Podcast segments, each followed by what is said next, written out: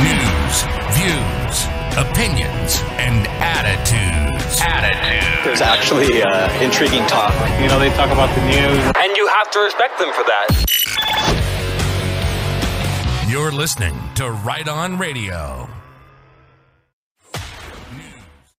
Hey, thank you for being here on Right On Radio. This is a really exciting part two, possibly more exciting than the first one.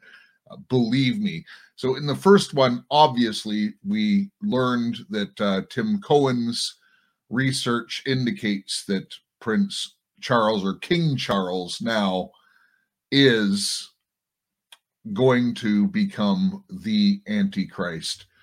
The amount of evidence that Tim Cohen has collected over nearly 40 years is pretty overwhelming, and we've only scratched the surface with it. Uh, in this particular episode, you're going to see how he uses what the Bible describes as calculate the number of the beast 600 plus 60 plus 6. And he made a pretty amazing discovery in using the biblical calculation for the number of the beast. You're going to find that in today's program. Also, you're going to hear, well, we went down a rabbit hole, so to speak, and we started talking about the rapture. And Tim offered something that I've never considered before. And I was pretty firm in my research about when, and just upon reviewing the timing of everything, and if you've heard when I think it was mid trib, but a little bit past midway, um, I actually think Tim and I agree on that after listening to him a little bit further. Now I have to I have a lot of research to do uh, based on some of the things he's said, but he's presented an argument that I've never heard before, and it has to do with the transfiguration. Remember, Jesus appeared in the transfiguration, and why is that? And does it have something to do with the rapture? And Tim describes describes phases of the rapture. Really, really interesting as in all things, I say, be the Berean. And by the way, I just need to note uh, a lot of people, I'm going to have to do a program on this, unfortunately, but a lot of people who uh, support me on Podbean through the patron program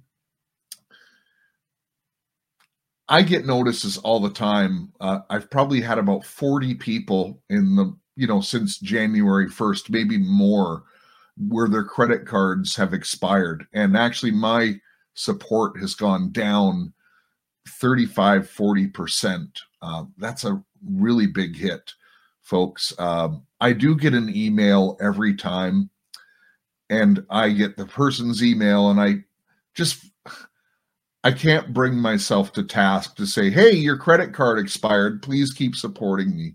Um, it just feels petty to me to do that. So if you have supported me in the past and you may want to check. Uh, also, if you do support me on Patreon, uh, it is important to note that I do use it's uh it's billed as the speakers company. That's because I use a corporation to help minimize the amount that I have to give to the to the government. So uh, that's it. But if you could please check your credit card if you are a subscriber. As we say, the uh, the support has gone down, and it's harder for me to uh, to function. Obviously, I have a house, a mortgage, just like many of you do. Um, lastly, I talk a lot about My Liberty Stand, and it really is taking a big step forward. You really should give me 15 minutes of your time.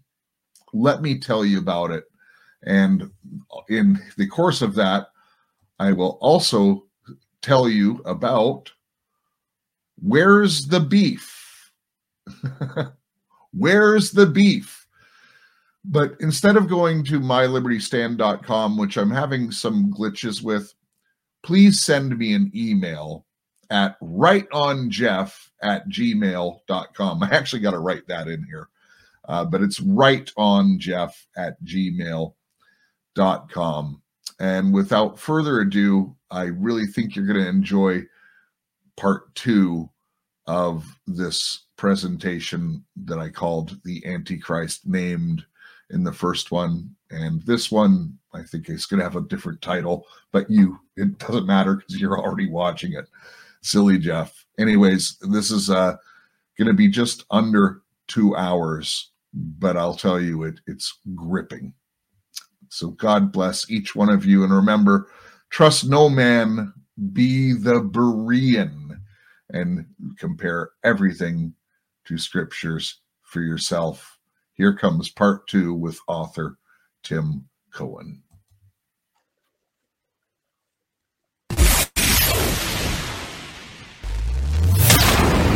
Right on radio. Right on radio. This right here concerning the Antichrist. It says, as if mortally wounded. So, yeah, maybe mortally wounded, but we don't really know for sure. What we do know is the reaction of the world, and the reaction of mankind will be to worship the devil and the Antichrist. And that kind of, you know, dramatic reaction kind of does suggest a resurrection, you know, or mm-hmm. something that seems to be that. We don't know that it'll be that, but whatever it is, it'll be close enough to that as far as the world is concerned that they'll be awing and oohing or something like that, right? All right, so when we talk about heads, on this heraldic achievement, there are multiple heads, right? There's the 10 here. There's the red lion of Scotland, which has a head. Obviously, the dragon has a head. The unicorn has a head. This lion, leopard, bear beast has a head, and it's repeated here, the same beast. So there are, and of course, the overall heraldic achievement, the coat of arms itself, has a head, right? So there are multiple heads here. Uh, the major ones all explicitly represent Charles. The red dragon explicitly represents him because of this label around the neck. Same thing with the unicorn. Same thing with the lion, leopard, bear, beast. And then again, same thing with the overall heraldic achievement or coat of arms. So I think that rather than saying that it's the Antichrist himself who doesn't necessarily receive that fatal wound, you know, with that strange language of heads, I think what uh, John and the scripture here are really pointing out is that this beast has more than one head. And we can see that literally, obviously, here on the heraldic achievement. And the placement of the label seems to suggest that that head is still going to be Charles himself. So, with that being said, let's go on to the chain for a moment. And by the way, you know, when he's possessed by the devil, the devil, maybe he'll seem to do miracles at some point, but nobody should be expecting that of Charles right now. And later, the only thing Scripture explicitly says on that is that it'll be the second beast, the one arising out of the land, you know, the false prophet, you know, which is probably the correct understanding of this second beast, that this would be the false prophet. That's the one who will be doing the signs, you know, in the sight of the first beast, right? He'll be granted to do signs or miracles, ostensibly. So why don't we go now to Second Thessalonians chapter 2. I want to talk about that chain before it gets too late. Scripture talks about a restrainer. In Second Thessalonians chapter 2, what people who don't have any familiarity with heraldry uh, are ignorant about, and what most people who do read about heraldry also do not know, is that this chain right here around this sinister beast, this unicorn, is officially called a restrainer in heraldry. That's what they actually call it. And when it's not bound to the compartment at the base here, it's officially called loosed. L O O S E D, loosed, or not restrained. When it is bound, the restrainer is restraining, and the beast to which it's attached is called restrained. That's all official heraldic jargon. And so when Paul, you know, even before heraldry existed, you know, Paul, heraldry like that, Paul was talking about a restrainer in Second Thessalonians chapter 2 under inspiration, right? Of the Holy Spirit. Mm-hmm. A lot of people have looked at this and said, well, that's the Holy Spirit restraining evil in the world by virtue of the presence of the church, which is indwelt by the Holy Spirit, right? That's what pre tribulationists claim. That's what some mid tribulationists claim. And then on that basis, they allege that uh, necessarily for the restraining to no longer occur, for the restraint to be removed, for it to cease, the church must be removed from the world, and that that's evidence to them of a rapture before the Antichrist does his thing, you know, in the world for that three and a half year period, the Great okay. Tribulation so so I fit into this category, and, and by the way, and I have op- open mind. I don't claim to have all mm-hmm. the answers to anything, but the way I've looked at it, and and by the way, I plan for the end of the tribulation just in case. But uh, I think I, from my research, there's that 1260 days, and then he takes power, and then there's that short time when the mark of the beast is put in, and I think it's during that time that the uh, the moon goes red, the sun goes dark, and then we have the return of Christ. And that, and I did see this as the restrainer uh, being taken away as part of the church. So that has been my view. And with respect, Jeff, it's the wrong view. I'm and open. So I can, yeah. I actually lay out what the correct view is and why some of the things that you said, not all of them, some of them are incorrect. In my teaching titled The Real Rapture, uh, which is available actually um, from Prophesios right here. get on CD or DVD. It's about three and a half years long, uh, three and a half hours long, I mean to say. And that teaching is based on a much more extensive and comprehensive book in the Messiah History and the Tribulation Period series, that fifth volume titled The Real Rapture, you know, and other prophetic mysteries. So I address that. But more than that, let me point you and yeah, others to this. Um, and I can share this with you if you want to share it later you know, when you post this online. Um, on my YouTube channel, under some of the interviews I have given and presentations I've shared, the ones that I personally have uploaded that deal with this topic of the Antichrist or related things, I've pinned some comments right beneath. Let me mute that uh, and stop it. Right beneath the um, video so if you go to the pinned comments, so not the show more part, but below that, the pinned comments at the top, I've given a few uh, paragraphs, it's not very long, which anybody with their Bible in hand can study through what I share just right here. Uh, it doesn't take very much, and know that the rapture is post tribulational from this right here. And I'm not really addressing the restrainer at all in this. So we'll come back to the restrainer. But I just want to share this with you so you can go with your Bible in hand. Anybody else watching and listening to this, pull well, up these comments. challenge personally to look it up because I, I really thought I did a pretty extensive study on it, Tim. But yeah, I'll show you uh, if if time permits. I'll go directly to your points on Revelation six and so forth, and show you what you've missed on that before this interview is over briefly. Okay. We can talk about it more later if you like, but but apart from that, I would recommend to you as well as the audience with your Bible in hand. Don't read this without your Bible in hand. Read through this and study each verse reference and each point made as you go. It's not very long. Anybody can do this in a period of a few minutes to half an hour with just what I share. And, that, and those pinned comments are under this one, this one, and this one. So at least three of these have those pinned comments. Okay? okay. so for those of you who are just listening, and I and I've already directed my uh, my listening audience to really go watch this video so they can see the coat of arms.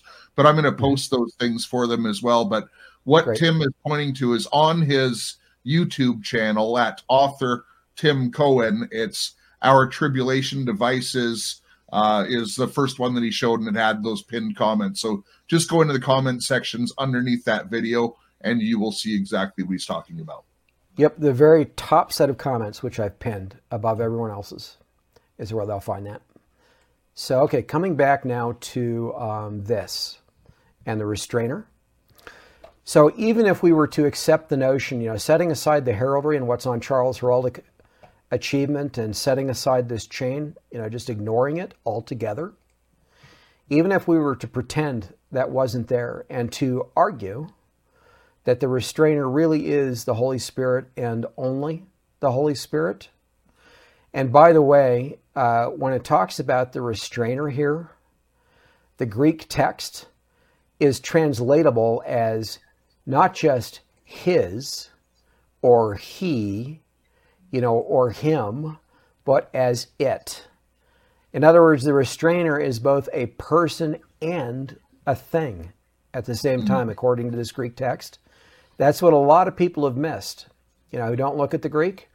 But setting aside the it part of that for a moment, if we were to argue that the restrainer is only a he and that the restrainer is the Holy Spirit, even if the restraint is removed here from the Antichrist so that he can have a global reign and do his wickedness throughout the world, that in no way mitigates the presence of the earth, uh, excuse me, the church on the earth and the Holy Spirit in us. For example, all kinds of Christians have been martyred down through the centuries, including in our day. People who are filled with the Holy Spirit, who are sitting there, for example, you know, in the last few years, you might take a, a Muslim terrorist, for example, a member of ISIS on a beach, cutting off the head of a Christian right there on the beach on film. You know, the head of a born again Christian who is filled with the Holy Spirit while it's being done. Yeah. Is the Holy Spirit restraining that gross evil? No. So, if the Holy Spirit allows such evil to take place, like the Holocaust under Hitler, while the church is present on earth, including in Germany. There were Christians in Germany when that was done. Like the millions murdered under Mao in China, like the tens of millions murdered under Stalin, you know, in Russia, mm. Soviet Russia.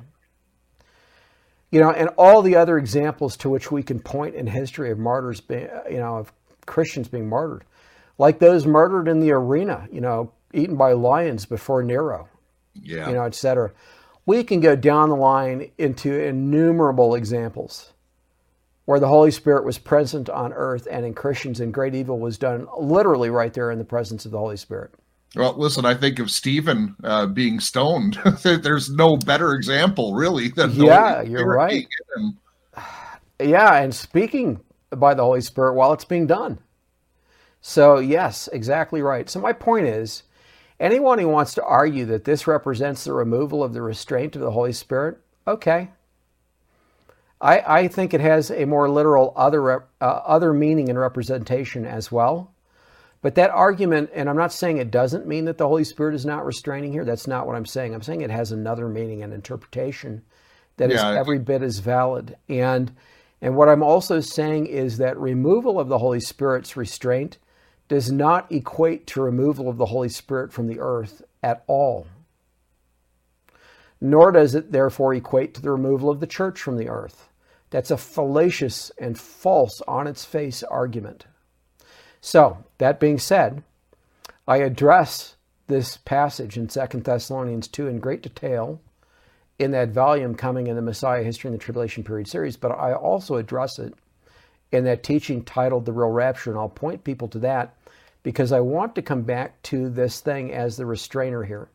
I pointed out to you that this is an occult form of artwork, and I mentioned earlier in the interview that while I was still at the Academy, besides this official heraldic achievement in my hands, I also found the unofficial version, the major unofficial version, which is almost as official.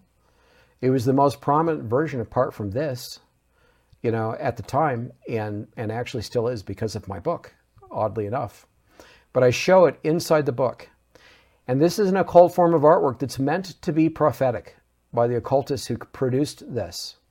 And by the way, they did not produce this under any direction from the British monarchy. There are international laws that pertain to heraldry.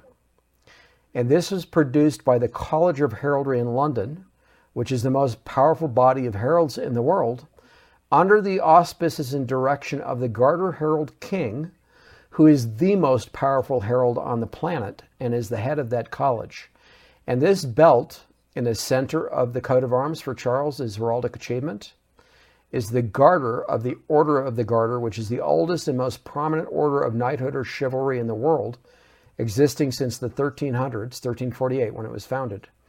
And the Garter Herald King of the College of Heraldry is a member of the Order of the Garter, which is why he's called the Garter Herald King. He's brought into it by virtue of being the head of that college.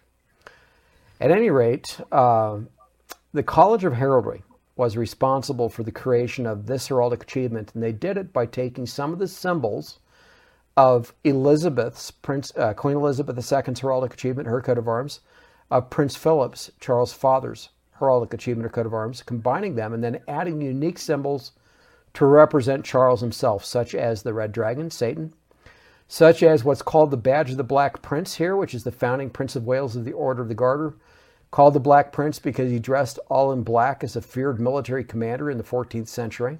He was the founding Prince of Wales, in fact, of the Order of the Garter, along with the, the Black Prince. Yeah, he was called the Black Prince because he dressed all in black and was, you know, claimed to be a feared military commander throughout Europe at the time. But this is the badge of the Black Prince, and these are three ostrich feathers. Charles used a, a version of this which had six sets of lines, multicolored each for 666 before the, before the World Economic Forum. So people will see this Black Prince badge with multicolored ostrich feathers, you know, representing sexual Satanism, as three sets of six or 666. Also for the Vav, Vav, Vav in the Hebrew language, mm. like three spikes, the sixth yeah. letter in the Hebrew language, same shape as the letter Vav. It is. But anyway, this is the badge of the Black Prince with the motto Ich here. Charles actually wears this badge on the gold signet ring on the seal that he wears on his finger that he has worn since before he married Diana. You know, to this day, he still wears it. He still wears the badge of the Black Prince, even though he's now King of England, on his finger. And what because does he is, mean? Yeah, I'm coming to that. So okay. I want to point out that this shield right here, which is the shield of the Duchy of Cornwall, is the shield of the Black Prince. That's its derivation historically as well. So we've got the badge of the Black Prince here above Ich. We've got the shield of the Black Prince to the right of Ich. Okay? In heraldry, this coat of arms is red from top to bottom and left to right, as we think of left right. Okay? Even though this is really the right side of the heraldic achievement so far as the heralds are concerned and this is the left side. Okay, because this beast is looking at us. We're not looking at it, it's staring at us, so far as the occultists are concerned. Okay. But when you read it, you know, this is one of the oddities of heraldry. You read it from top to bottom and left to right, like you would read a book. It's like a symbolic book, if you will. You know, they say a picture's worth a thousand words. Well, here you get way more than a thousand words because I actually have to address all this in the Antichrist and cup of tea. And believe me, it takes way more than a thousand words to do it. So, that being said, the way you read this is ik for I, dien for serve. So it's Ich dien. It's been argued whether this means ik dn or your man, depending on whether the language is German or Welsh. Okay? But Charles understands it to mean I serve. Ik for I, dien for serve. So the way that you actually read this is I, the Black Prince, or I, the Black Prince, serve Satan. Wow. That's what it says. Wow. I haven't seen you say that in the interviews I've watched. Wow. Yeah, it's in, it's in the book. And Black Prince here is also Prince of Darkness or Black One. So the early church, and you can find this in the pseudepigraphic, pseudepigraphic writings of early Israel also, which are extra biblical writings, they referred to the Antichrist as the black one, quote unquote. You won't see that in the New Testament, but it is in early writings that are as old as and precede the New Testament, even where Jewish writings, where the Antichrist, as the descendant of the tribe of Dan, and Charles is a descendant of the tribe of Dan, he's a Danite genealogically of the tribe of Dan. So he is an Israelite, in fact, as are William and Harry. They're Danites.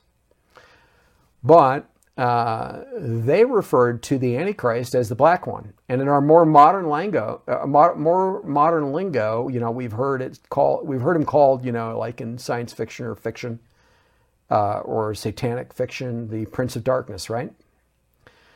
But he is formally called the Black Prince So he is, you know, the black one, the prince of darkness. I, the prince of darkness, serve the devil. That's what it says.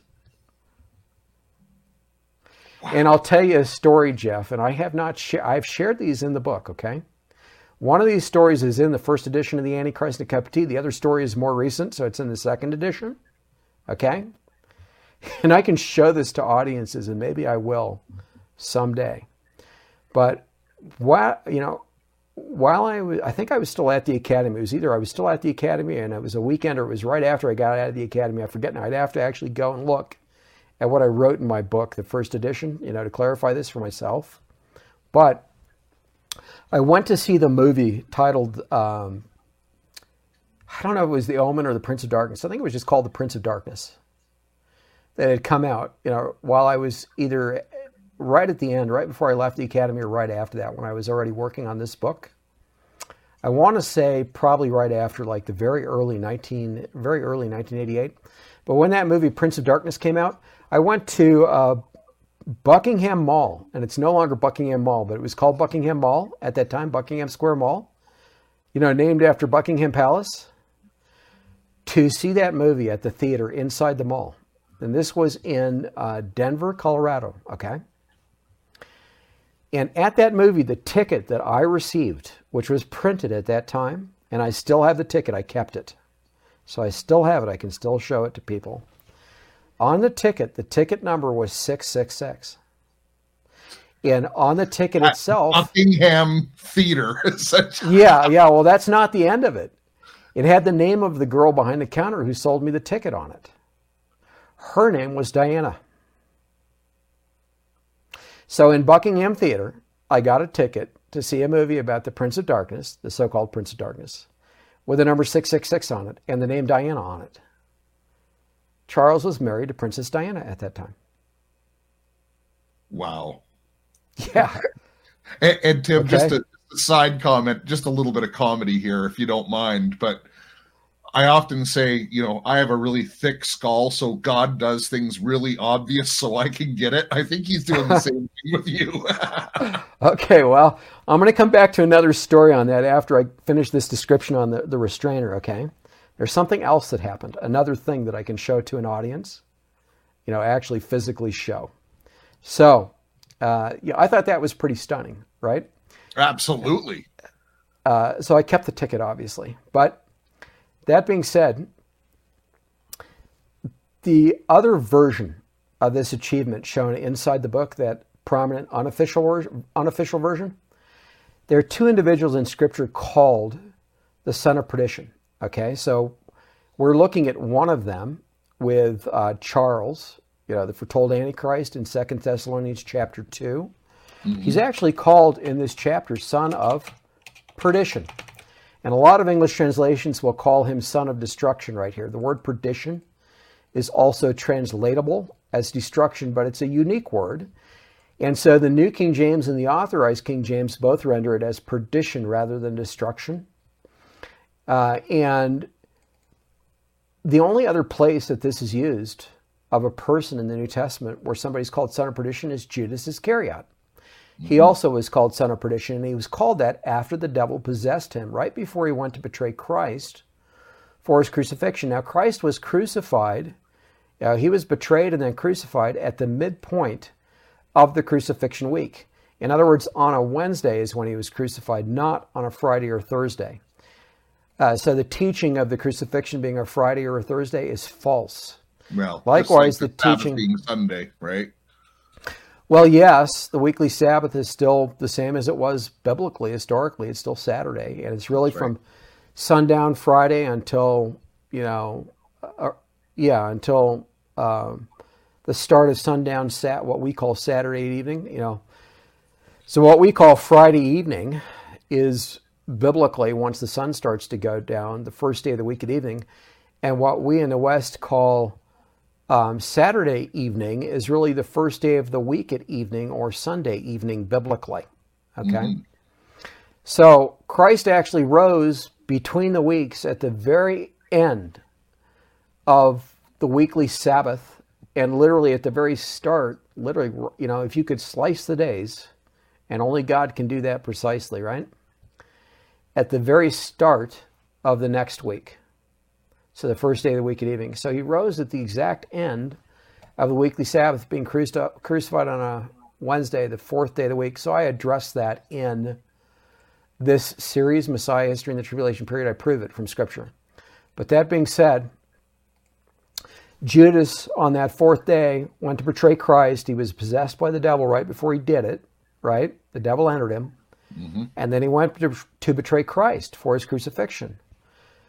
In the case of the Antichrist, he's going to be possessed by the devil and go to betray Israel and the church rather than Christ, you know, so that Israel and the church are then martyred as lambs led to the slaughter at the midpoint of what I call the tribulation week or the start of the great tribulation. And that was the point, you know, a point of my presentation on my YouTube channel before a church, which I've shared publicly the one that you were um, mentioning here, this one right here, this most recent video I uploaded from November of last year, which is titled Our Tribulation Derives from Jesus' Crucifixion, and the rest of the title is We Are Lambs in the Lamb. The point is, He was the Lamb led to slaughter. We are lambs in Him, baptized into Him by the Holy Spirit, led to slaughter. Both from the midpoint of the week of history, Israel and then the church, the fourth millennium till now. And then again, at the midpoint of the tribulation week when the great tribulation begins until Armageddon takes place. So we will be martyred, the church will, as lambs led to the slaughter. I say all that to point out that the Antichrist, being the son of perdition, the son of destruction, and possessed by the devil, uh, the prophecy that's cited of Judas earlier in the New Testament you know, where he has to be replaced as one of the apostles, right? Yeah. Because he was possessed and be, you know, betrayed the Lord, etc. That prophecy, when they're quoting the Old Testament, they're quoting a prophecy from the Old Testament where it says Judas, you know, has lifted his, lifted his foot, if you will, against the Lord. If you're familiar with that prophecy, it's quoted in the New Testament. If you go to the passage in the Hebrew text of the Old Testament that's being quoted, the verse that's being translated as foot, pardon me, is actually hoof in the Hebrew. It can be translated as foot, and that's the way it's represented in the New Testament of Judas Iscariot. You know, he lifted his foot against the Lord when he became the son of perdition. You know, but the Antichrist becomes the son of perdition also, right? In that unofficial version of the achievement shown in the book here, there are some very specific changes, and they primarily pertain to the unicorn with human eyes, the little horn with the eyes of a man. So the first change is that the red dragon touches the rim of this compartment, touches it. Right here, it's not touching it. So the devil reaches out and touches the compartment itself. The next change is that this hoof is actually lifted off of the compartment, completely detached. The third change is, you know, so the, the son of perdition, in other words, Charles, is literally lifting his hoof against the Lord, just like Judas did. Okay, that's mm-hmm. my point. That's why, why I went into that whole explanation. So I cite the passage and I go into the Hebrew uh, on that verse inside the book. But just like Judas lifted his heel against the Lord, Charles lifts his hoof against the Lord. So the hoof is detached in that other version of this heraldic achievement. The chain also is loosed, completely detached here. So the chain is no longer restraining the unicorn, Charles. The unicorn, Charles, is rearing back also and takes on a very uh, satanic, deathly appearance, a very demonic appearance. So the unicorn here on the official heraldic achievement, the 1969 one that was unveiled at Charles' investiture, is very graceful and majestic in appearance, right? even though the color of it is that of rotting human flesh, as I earlier pointed out. So this is printed in CMYK colors, and that green hue that's actually on the unicorn does not show up in the colors used for printing book covers. CMYK colors, you know, that are ordinarily used for books. It does show up in the colors used to print certain magazines, for example, which are RGB, or like what you would show um, more frequently on the on the internet, where you get more of the color spectrum represented. So I showed the RGB uh, printing type version, if you will, uh, here on the unofficial heraldic, excuse me, not unofficial, the original edition of the Antichrist and a Cup of Tea.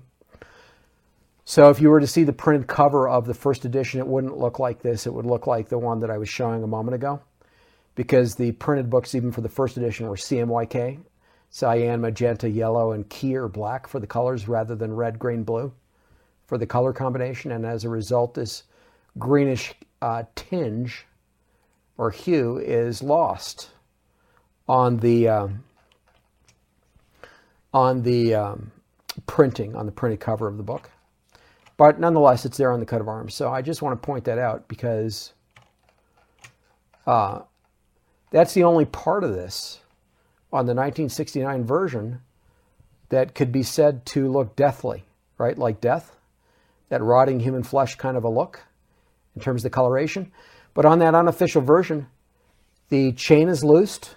So the unicorn, which is Charles, right? Got the label of the eldest son of the 3 mm-hmm. horns plucked up by the roots with the little horn in the eyes of a man coming up among these 10, right? Right here. And, and then the hoof is raised. The hoof is raised, the chain is loosed, the devil is touching the rim. And the reason for that is the devil is transferred into the unicorn. Charles is possessed at that point, which is the reason his demeanor changes to one of actual death. And I show that in the book as the you son of perdition, son of destruction. Just looking at this, uh, Tim, is you know the, these heraldic societies. They're they're not Christians, I'm assuming. No, but boy, they know the Word of God to put this together. Well, they didn't do this on the Word of God. That's what I'm saying to you. This was all occult, satanically driven. Even the College of Heraldry, like I said, there are international laws that pertain to this. For example, this particular helm, the sovereign helm, which Queen Elizabeth II as queen also had. She did not have the label of the eldest son on her heraldic achievement because she wasn't an eldest son. Right. Right? A male heir apparent to the throne. She was never that. So she could never have this. But she did have this after she became queen. Charles had it from the start. The point I'm making is what they put on here is based on a whole bunch of rules that they didn't make up suddenly just because Charles was born, you know, in 1948. Those rules go back for centuries. And these things were developed over centuries by other people. And it was multiple heralds who participated in this, even though the Garter Herald King oversaw all of this, okay? The Red Dragon wasn't put on there just because Charles was Prince of Wales. It's because of his lineage, and they wanted to emphasize that with his investiture. So he was the 21st Prince of Wales in history, right? But of all of those Prince of Wales, including William, who's now the 22nd Prince of Wales, only a few of them were actually formally invested as Prince of Wales, and even fewer presented to the Welsh people as Prince of Wales. Okay? So, the, and none of them had the badge of the Black Prince on their achievement ever until Charles. Okay? So there are a lot of things here that are unique to Charles, but they weren't able, in other words, to sit down and just say, gee, let's look at Scripture and make it look like what's described in the Scriptures. And this is what I was saying to you when I said the devil is not so smart as a lot of people think in terms of his understanding of Scripture. I believe Satan literally doesn't understand Scripture as well as what I've described just in this interview alone in terms of Charles' heraldic achievement except for me from reading my book. Undoubtedly, he's looked at my writing and now he understands more than he did when this was created, okay? They didn't sit down and suddenly say, okay, let's put the restrainer on here and then let's do an unofficial version where it's loosed to represent Second Thessalonians 2. They didn't do that. Okay, the devil, something spiritually was shown to them and they decided to do this other version, you know, that represents not today, but the Great Tribulation. In other words, that other version doesn't actually pertain yet, it's not yet fulfilled. It'll be fulfilled after the mortal wound and Charles' possession by the devil. And, and when you say Great Tribulation, because I've I kind of call the, the second half just the wrath of God, which it, it's also in the Bible. It's called the Great Tribulation. But are, when you're saying Great Tribulation, are you saying the second half? I am saying the second half. Yeah, and part of what you will read under those notes that I highlighted, that pinned set of comments, deals with the identification biblically of what is God's wrath. And to call the second half or the latter half of Daniel's 70th period of seven uh, years, that, that last seven year mm-hmm. period of Daniel 9 24 to 27, to call the latter half of that the Great Tribulation is technically and biblically correct. To call the entire week the Tribulation Week is not technically or biblically something you find in Scripture. It's what I call it, simply to clarify to people that I'm talking about that 70th week of Daniel 9 24 to 27, okay? So the first half is not called tribulation in Scripture. I call it the tribulation week because it contains the Great Tribulation throughout its latter half. But when we get into the identification of God's wrath, and I point this out in those comments to which I've pointed you and others. In Luke chapter 21, oh, um, in the Olivet Discourse, Christ describes great distress and great wrath upon this people, meaning the people of Israel. And he's talking about those who are specifically in Judea, geographically. When they see Jerusalem surrounded by armies, and they therefore know that its desolation is near. Are, are you following that so far? Yes, I am. So there's a very specific context to his subsequent statement that there will be great distress in the land, meaning the land of Israel or Judea specifically, and wrath upon this people. So those who remain in Judea specifically, when the time comes for this to be fulfilled, will experience wrath. Okay? Now, Yeshua, Jesus, did not say in this verse or anywhere else whether this particular wrath, and this is the only Olivet discourse that mentions this wrath, okay? He does talk about the Great Tribulation in Matthew and in Mark and also here in Luke in relation to these events. He, he describes these things as the Great Tribulation or the Great Birth Pangs, commencing yes. with this, okay?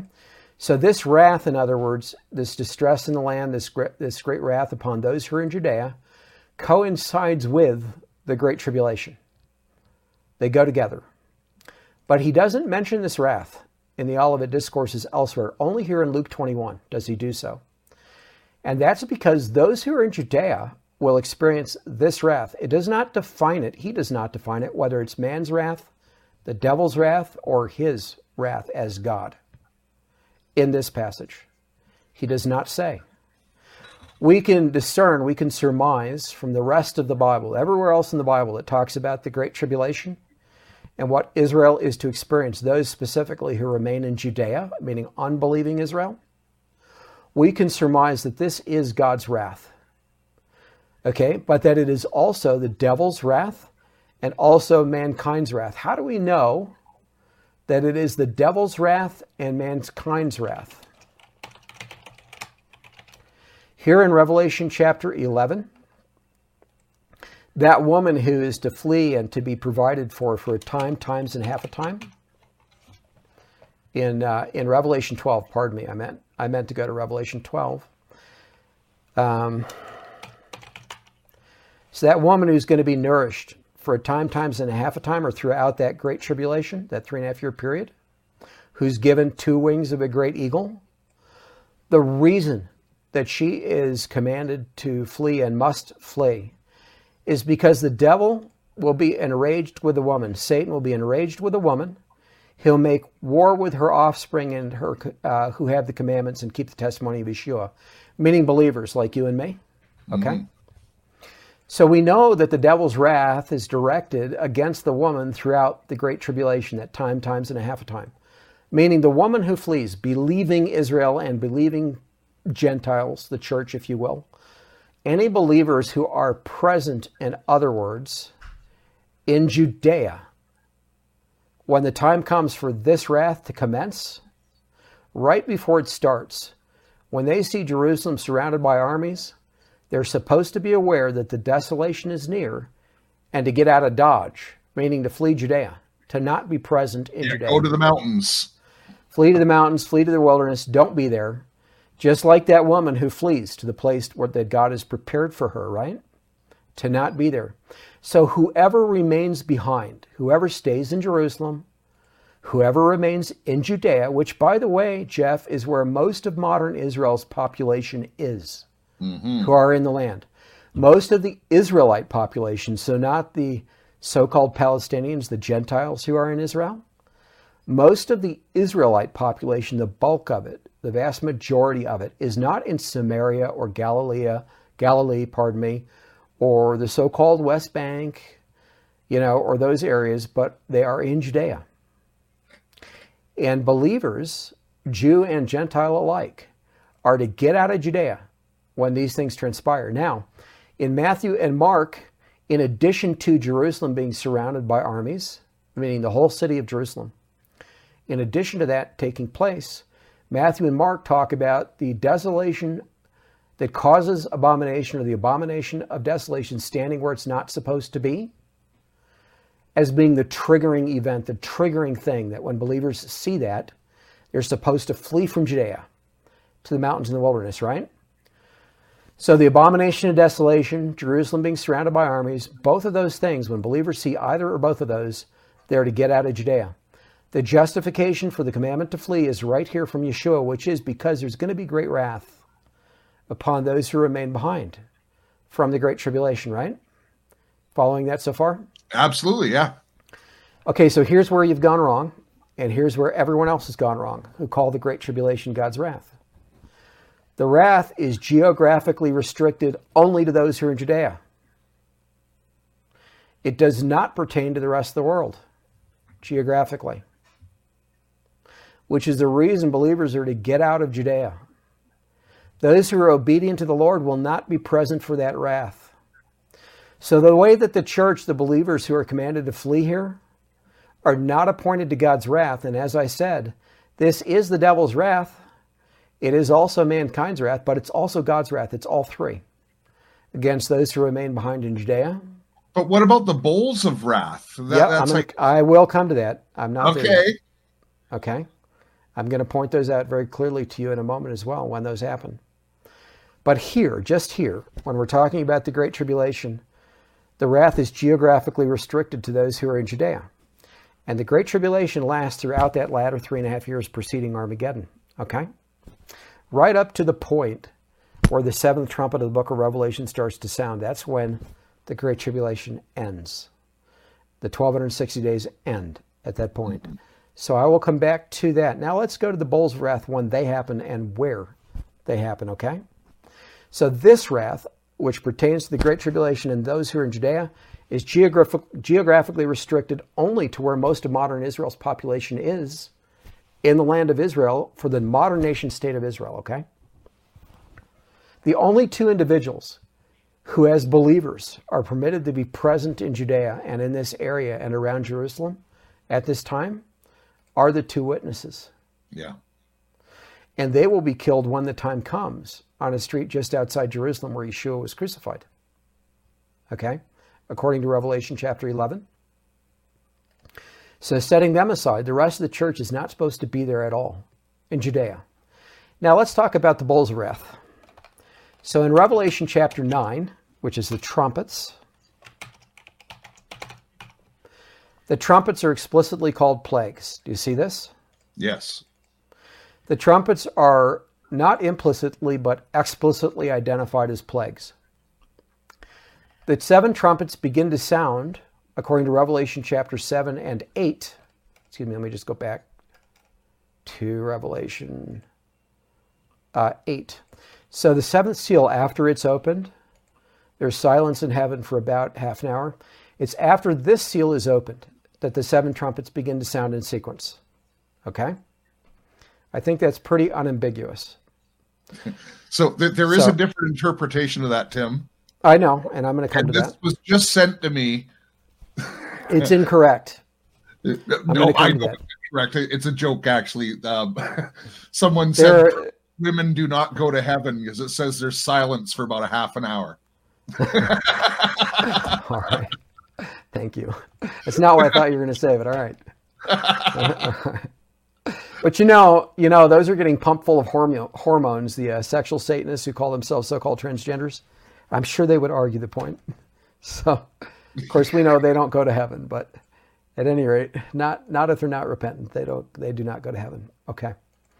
So that being said, the bowls of wrath, uh, excuse me, the trumpets, which are outpoured after the seventh trumpet, is boy, I'm tripping all over my tongue now. You made me laugh too much. All right, let me get my tongue in order here. So the, these seven trumpets are outpoured. Now, see, I'm still doing it. all right, so I need silence for half an hour, and then my tongue can work again. oh boy, you're making me crack up, Jeff. All right, so the seven trumpets sound in sequence after the seventh seal is opened. There, I got the words out. And the trumpets are explicitly identified as uh, plagues in this chapter, uh, Revelation chapter 9, the next chapter. And yeah, let me go back to Revelation 9. I'm going to have to key it in next time. So we have seven seals.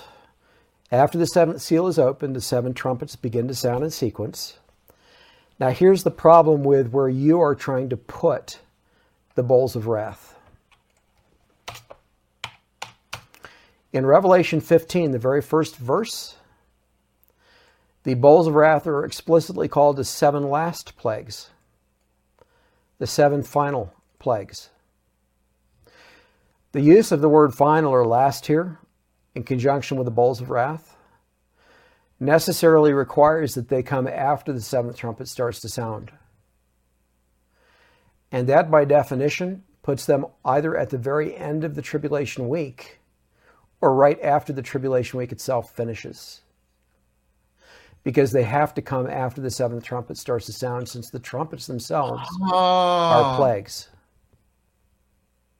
Oh my goodness! I just, yeah, I just got it. I, I understand what you're saying here. All right. So my next point is the bowls of wrath are global wrath and they are God's fury. They are not geographically restricted, but are poured out over the whole world. So the problem that has to be answered is how can the church be here and not be harmed by that wrath when it's global? We can see how the church can be here to this point throughout the Great Tribulation and not be touched by God's wrath by simply being obedient and getting out of Judea, right? Mm-hmm. Since that wrath is geographically restricted. Per Yeshua himself, per Jesus himself, the wrath of the Great Tribulation, which involves those birth pangs, that's why it's called the Great Tribulation, is geographically restricted to those who are in Judea. Okay, but when you get here to the bowls of wrath, it's no longer restricted geographically. No, and this gets it's, nasty. yeah, and it's also not the birth pangs anymore. This is a whole new level of wrath right here, of God's wrath, okay? Yeah, hundred pound boulders. well, that's one. Yeah, that's one example. You know, seventy talents, right? Um, yeah. So roughly hundred pounds. But the point is, um, there are a lot of bad things that happen under the bowls of wrath that are not geographically restricted. How is the church protected from those? Well, here's the answer. Revelation chapter 10, verses 5 to 7. This angel or messenger, and I'm going to say this, this is not a created angel. This is the angel of the Lord who took on a human body. This is Jesus, Yeshua himself, after he took on a human body. So all the angels of the Bible are created beings with one exception, and that is the, the angel of Yod He Vav He, the angel of the Lord, who is who is the means by which, the mechanism by which Yod He Vav He appeared to and spoke with and interacted physically with certain Old Testament saints. So, for example, when he appeared to Abraham and he ate with him, when he wrestled with Jacob, the angel of the Lord, he wrestled with him all night. These were theophanies, you know, where this angel was called Yod He Vav He, not a created being, but God manifesting as an angel to directly interact. Okay? That angel took on a human body, and that's who he is here. And this mighty messenger or mighty angel, if you will, Yeshua himself, who's not a created being, he's God incarnate, has all the attributes of deity in the first five verses and also in the next two. He's the one who blows the seventh trumpet. And this trumpet sounds for a period of days. There are no other trumpets in the Bible that do. It says, in the days of the sounding of the seventh angel. It's the longest sounding trumpet in Scripture. It's the Tekiah Hagadol, the great blast or the great shofar of the day of trumpets. This is it right here. It's also the actual last trumpet anywhere in the Bible. It happens to be the last trumpet to which Paul referred, and it's easy to prove that. And that is something that pre tribulationists deny. They lie about it. They literally lie about it. And I won't mince words on that. They lie about it. But their lie has been something they've been able to get away with because there's a phrase that's missing from the English translation here.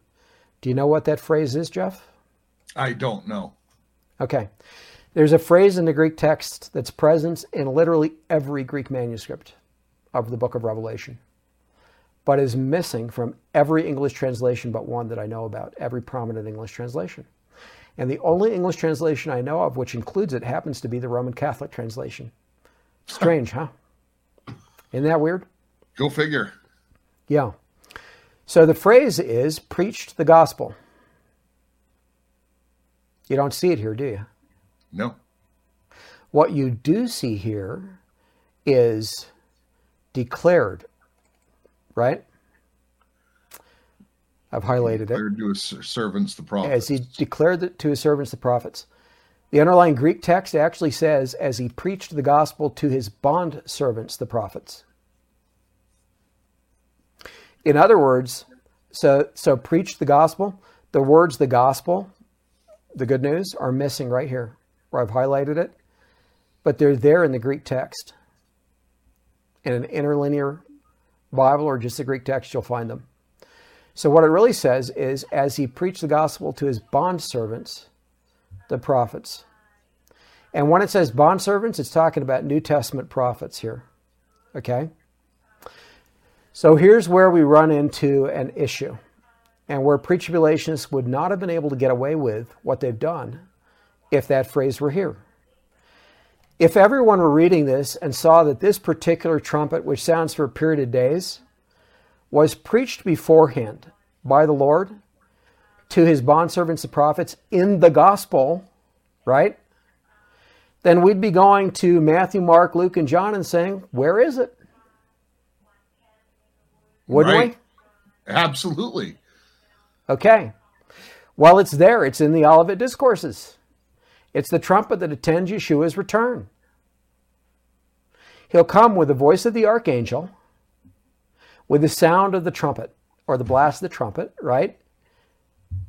And the dead in Christ will be, right, will be raised first. Well, it's mentioned in the Olivet Discourses, all of them, you know, where Christ spoke. It's also mentioned by the Apostle Paul. 1 Thessalonians chapter 4, starting in verse 15. For this we say to you by the word of the Lord, that we who are alive and remain until the coming of the Lord will not precede those who are asleep, right? There's a sequence. Yes. First, a translation of those who are alive, you know, who survived to the point where the trumpet starts to sound, who haven't died. Then a resurrection immediately, you know, at the same time, a resurrection of those who've died. So people are translated or they're resurrected, depending on if they've um, lived or died to that point. And then there are those who come to those who are, who are awaiting them on the earth, you know, with the Lord, right? So they come to the to the earth with the Lord. So it continues for the Lord himself will descend from heaven with a shout, with the voice of the archangel, and he's almost quoting Yeshua here from the Olivet Discourses, and with the trumpet of God, right? The trumpet. Well, pre tribulationists say, well, that's some nebulous trumpet. That's not the seventh trumpet of Revelation. It's not some other trumpet, you know, mentioned in the Bible, in the New Testament, or anywhere else. It's just a trumpet. It's, no, it's this trumpet, trumpet. God.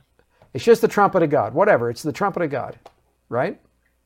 So, in other words, they divorce it from the Olivet Discourses and they divorce it from Revelation 10.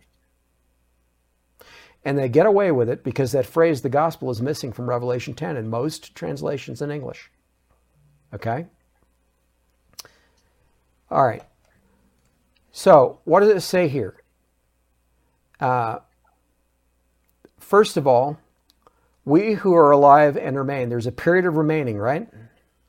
Have you ever heard a pre tribulationist, or for that matter, a mid tribulationist, or any other post tribulationist talk about that phrase and remain when teaching on this?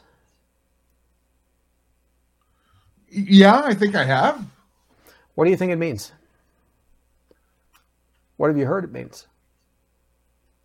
So when the judgments have started and the tribulation, there's some who remain, right? You you Well, haven't no. been, you haven't No. been taken out by the plagues. You haven't been taken out by the other things. That's the way I would read it. Not taken out by the plagues? Okay, that, that's a valid argument. Yes. But the point is, they're alive at the end of the tribulation week, at the end of the Great Tribulation here. This is after the resurrection translation has happened. There's a period of remaining after the resurrection and translation have occurred, before the catching up to meet the Lord in the air. That's the point I'm making. The mm. sequence here is there's a period in which the resurrected or translated saints, some of them, are remaining on the earth. For example, like the two witnesses, right? Yeah. Before they're caught to meet the Lord in the air, caught up to meet the Lord in the air, before they ascend up to meet the Lord in the air. It's exactly what happens with the two witnesses, so I'll come to them in a moment. But but the point is this period of remaining is because there's something that happens between the resurrection and translation and then the rapture itself. There's something that happens between, in which there are saints who've been resurrected or translating. Tran-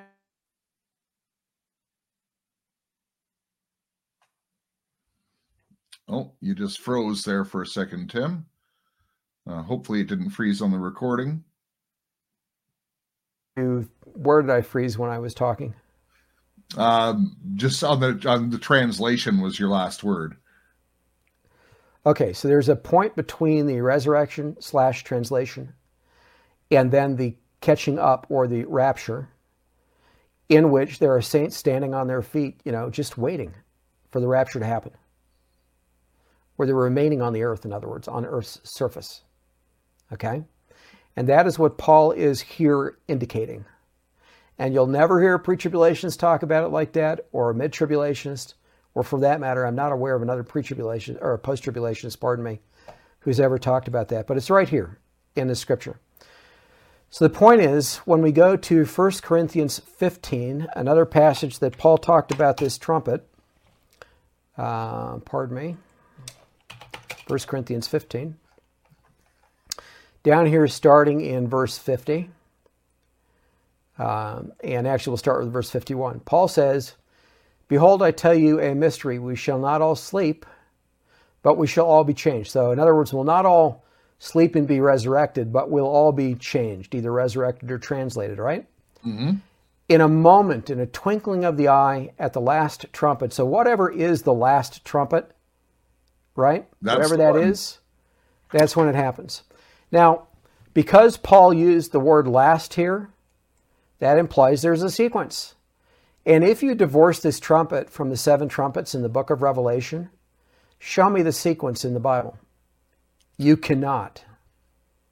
The closest you can come to is to try to, you know, make some nebulous analogy to maybe the Day of Trumpets, which a lot of people call the Feast of Trumpets, and to try to say that this is the great blast or the Tekiah Hagadol, the great shofar of that day, that feast, right? But even there, there isn't biblically a set sequence necessarily that, that people follow or that's delineated clearly in Scripture.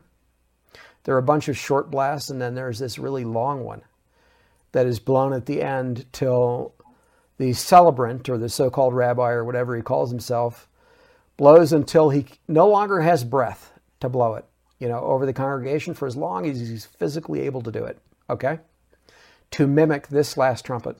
But in Scripture itself, you can't find a sequence unless you are pointing to the seven trumpets of the apocalypse. But it gets much more objective than that. So Paul says, Behold, I show you a mystery, right? It's when these things happen, that the mystery is completed, right? Yeah. Okay. According to The mystery, yeah, the mystery it's- gets in the completed. twinkling of an eye, we're going to know everything. Well, but the mystery is finished Yeah. when that trumpet starts to sound. Paul actually says that between 1 Corinthians 15 here, starting at verse 51, and then in 1 Thessalonians chapter 4, starting in verse 15. Between those passages, the mystery is completed when that last trumpet that he's talking about here uh, begins to sound, right? So when we go then to Revelation chapter 10 again and talking about specifically the seventh trumpet of that chapter, sorry.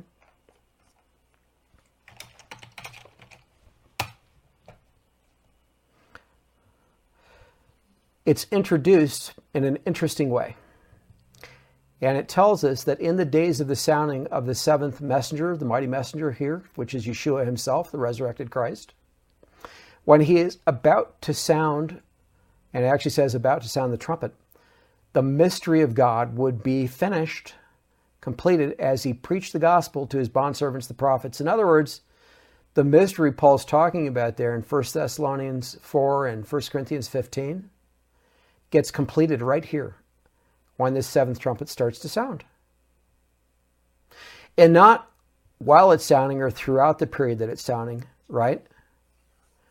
But when he is about to sound. So the moment, in other words, the instant that that trumpet starts to sound, even though it's the longest sounding trumpet in Scripture and sounds for days, the instant it begins to sound, almost as if it were right before it started to sound, the instant it starts to sound, the mystery is completed. Okay? So, all that is to say, objectively, the seventh trumpet in Revelation 10 is the last trumpet to which Paul was referring. It is the last trumpet to which Yeshua spoke in the Gospels themselves. And pre tribulationists would know it if they had an honest translation that they were reading of this verse, where it says, Preach the gospel to his bondservants, the prophets. Tim, I get excited when I see the Word of God in a new way. I really, really do. I and I, you know, I'm going to spend hours on this now. I, I really will. I just that's my nature, but I, I just I just really get excited. Okay, and, And, so uh, now back to the bowls of wrath, right? Here's my point. The moment that trumpet starts to sound, which precedes the bowls of wrath, right? So it sounds for a period of days. And the bowls of wrath are outpoured after the seventh trumpet starts to sound, being the last plagues, the seven last plagues. Mhm. The moment the trumpet itself starts to sound, the saints get their resurrected or translated bodies. So let me ask you this can those bodies be killed? No, Can they die? no, Will they ever grow sick or be injured? no. Can anything bad ever happen to them? Unless the Lord decides to do it, no. Right. For as long as the universe itself exists, no.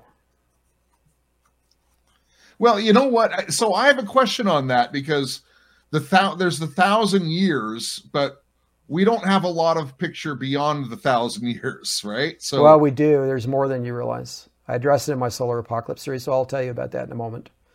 There's some very, very interesting things that happen at the end of the thousand years, besides the Great White Throne Judgment, that a lot of people don't really pay attention, you know, to what those are. But I believe it will answer the question you're about to ask, so I'll come back to that. Um, but the point I want to make here is, when we have our eternal bodies, they're immune from God's wrath by definition. of course, Okay, so even if we're standing on earth and we see people being struck by God's wrath literally all around us, it will not touch us. In other words, we're supernaturally protected from God's wrath at that point and not appointed to it. So initially, at the start of the Great Tribulation, the saints are protected from God's wrath by obedience, by getting out of Judea. Later, they're protected supernaturally by virtue of having their eternal bodies. Well, you know, I, I can't disagree with what you said there, but I, I'm I'm starting to tell people you might want to get out of big cities. you know? Yeah. Well, let me point out one other thing too. Uh, Revelation 11. The the great tribulation and the tribulation week conclude with the start of the sounding of that trumpet. This is another thing that I haven't said. So the resurrection and translation take place the instant that trumpet begins to sound, and then the bowls of wrath are outpoured in sequence, and then later, the rapture of the saints happen. Okay. So this, the rapture is actually in stages. It's not at the same time for all of the resurrected or translated saints. That's another thing that others have missed. So in Revelation chapter 10, um, 11, pardon me, starting here with, um, let's say, verse 10. Okay? So the two witnesses have been killed at that point, And then three and a half days later, they stand on their feet. They're resurrected, right? Mm-hmm. And they ascend up to a cloud that says, you know, to a voice in a cloud that says, come up here. Okay? They ascend in a cloud. The world sees that. Those who killed them will see it. You know, those who've been rejoicing over them. Okay? Well, that is a rapture. When they're caught up in a cloud to meet a voice in the air that says, Come up here, right? Now, starting at verse 15, the typical English translation here is the word then, right? But the Greek word is kai, and I'm not pronouncing that correctly, I'm sure. But uh, when you look at it in Greek, it's spelled in a way that sort of resembles K A I. And the word is translatable as and. Most literally, it's translated as and. And when you see it as then, it's only because of context. So when they did this translation based on the context, they thought it should be translated as then instead of and. They got it wrong. The correct translation is and. All right. In other words, the seventh trumpet actually starts to sound right as the two witnesses stand on their feet. Not later, but right as they Oh, stand on their two feet. So, in other words, in the same hour that they stand on their feet, that trumpet has begun to sound, but that's not all. When you read this, it says, you know, in the same hour that that trumpet starts to sound, the kingdoms of this world become the kingdom of Christ, right? Mm-hmm. And it goes on here.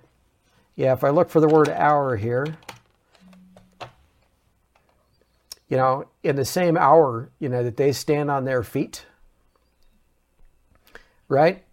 There's a great earthquake and so forth, and then these other things happen. But chief among those other things is that the kingdoms of this world become the kingdom of Christ, right? But Armageddon hasn't been fought yet. And that's a key point to get here. This is before Armageddon. The instant that trumpet starts to sound and the resurrection and translation takes place, the world belongs to the Lord, even though the devil still has his kingdom all over it. And the world, in other words, he's taken it back. And now the world is going to engage in direct warfare against the devil and his angels at that point.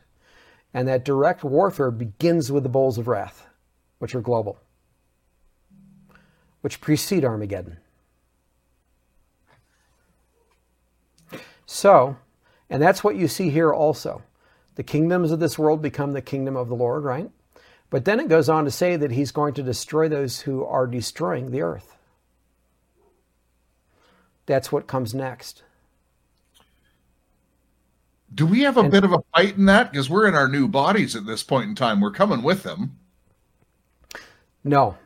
So if we go to Isaiah 60, and I think that's the right chapter. If not, I'll find it. Um, let's see. Actually, I do. I get it wrong. I think it's Isaiah 66. Let me just. Uh, if if not, I'll have to search for it. Um,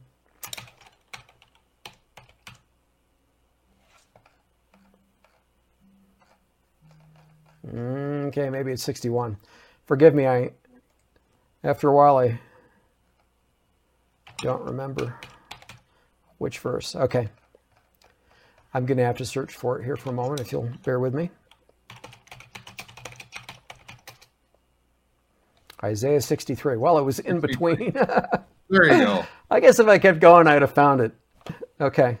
So that we know that Armageddon is the winepress of the Lord's wrath, right? Right.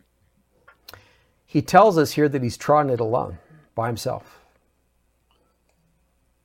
So, what that means is we observe the destruction of the wicked. We observe the wrath, you know, poured out on the wicked around us. And then subsequently at Armageddon, though we're present with the Lord, we're witnesses to what he does. We don't ourselves slay the wicked. He does that himself with the sword that proceeds out of his mouth. That's right. Okay, in Revelation 19.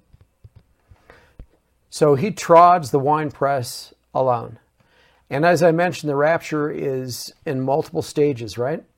I didn't delineate for you or the audience what those stages are. I simply pointed out that in the same hour that that trumpet starts to sound between Revelation chapter 11, uh, verse 10 and 15, in the same hour that it starts to sound, the world's kingdoms suddenly belong to the Lord. And then after that, he's going to uh, destroy those who destroy the earth. He's going to engage in direct warfare with the enemy, right?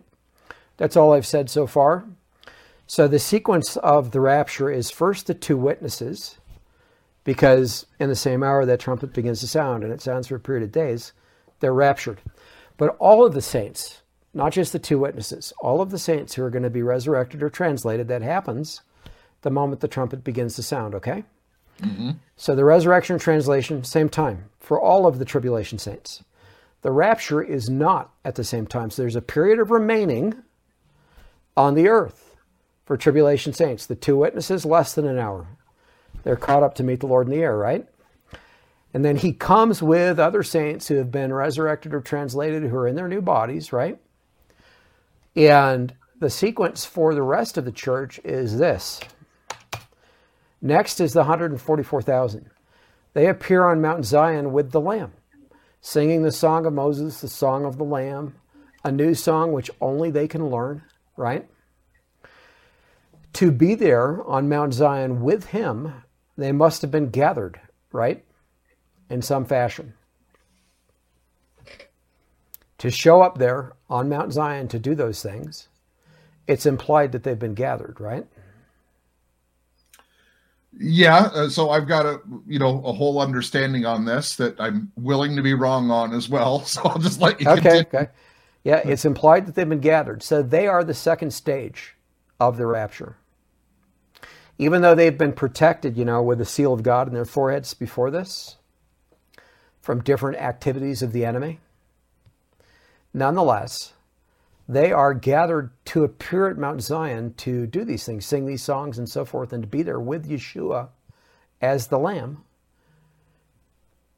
before two harvests take place at the end of that chapter, at the end of the same chapter, Revelation 14. So after they appear here on Mount Zion, and after the hundred, uh, excuse me, after the two witnesses have been raptured, you know, and then these two, these 144,000 appear here on Mount Zion. Following all of that, there are two harvests at the end of Revelation chapter 14. The first harvest is the rapture of all of the rest of the church. It's the third stage of the rapture, in other words. The second harvest is actually the winepress of the Lord's wrath. In other words, it's Revelation chapter 19. So by the time Revelation chapter 19 takes place, and the Lord is trampling the winepress by himself, and we're witnessing it as observers, we will all be present with him, having been raptured already. All of us. The whole tribulation church will be with him at that point as witnesses. Now, that being said, um, there is something else that is to be pointed out here. There are three angels that make proclamations, right?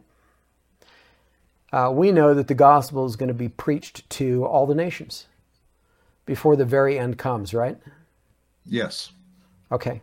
And a lot of people think that the church will do that. For example, Roman Catholics think that that's the mission of the church, that the church will do that.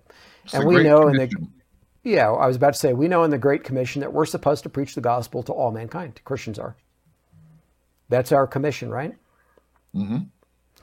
The church is going to fail in that mission.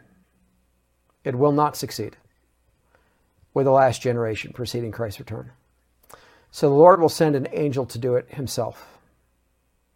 So there are three proclamations from angels here between the 144,000 when they sing that new song on Mount Zion with the Lamb, and then the rapture of the rest of the church. In other words, while the rest of the church is still present around the world, awaiting the rapture, but already in their eternal bodies, and with the bowls of wrath already being outpoured, okay?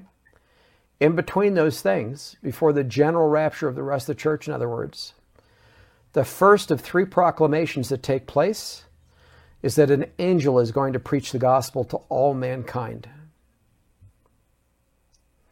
In other words, the Lord is going to send an angel in the midst of heaven to preach the everlasting gospel to all those who dwell on the earth, every, every nation, tribe, tongue, and people. In other words, we had every nation, tribe, tongue, and people following after the beast at the start of the Great Tribulation, right? Mm-hmm.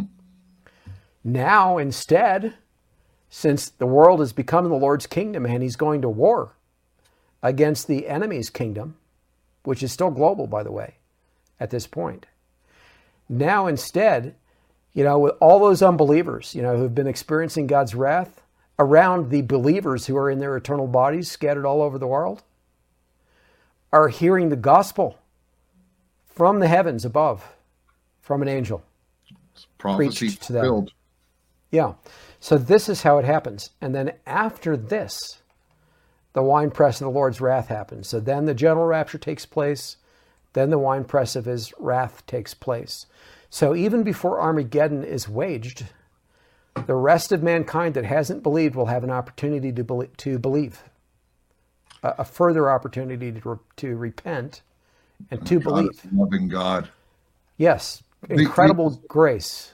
So we're coming up on three hours here. I'm gonna have to split this up into a couple different episodes. I think. Uh, but sorry. Just no, no, don't be. Oh, my goodness, you're, you've been gracious with me. I love this.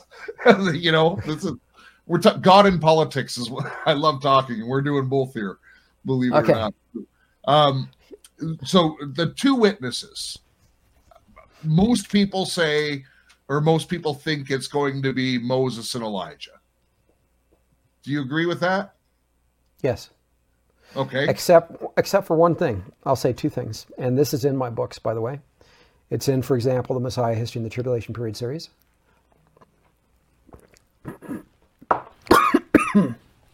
One moment.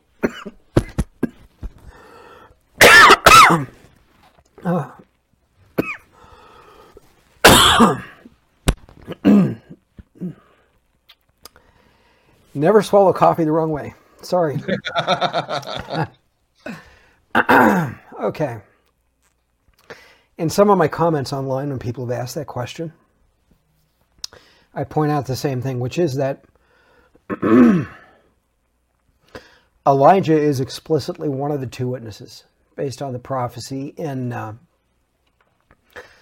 I want to say it's either Malachi or Micah, and um, I think it's I think it's Micah. Micah 4 or 3. Which one is it here? I don't know. It's not. Maybe he doesn't like my acronym here. Yeah, Yeah, there you go. thank you.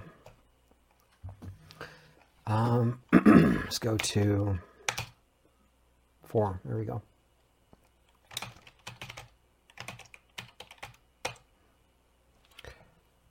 Uh, it could be Malachi 4.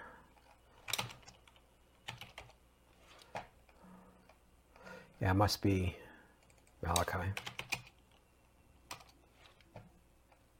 Yeah, okay. It was Malachi. I mixed those up. So the Lord is going to send his messenger to prepare his way before him, per Malachi 3. Yeah, and that messenger is not here identified as Elijah, but he is identified as Elijah in the Old Testament.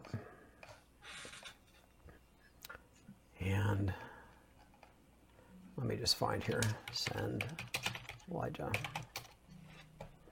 Malachi 4 5. So after being all thumbs with my attempting to remember where this is, Malachi 4 5. All right.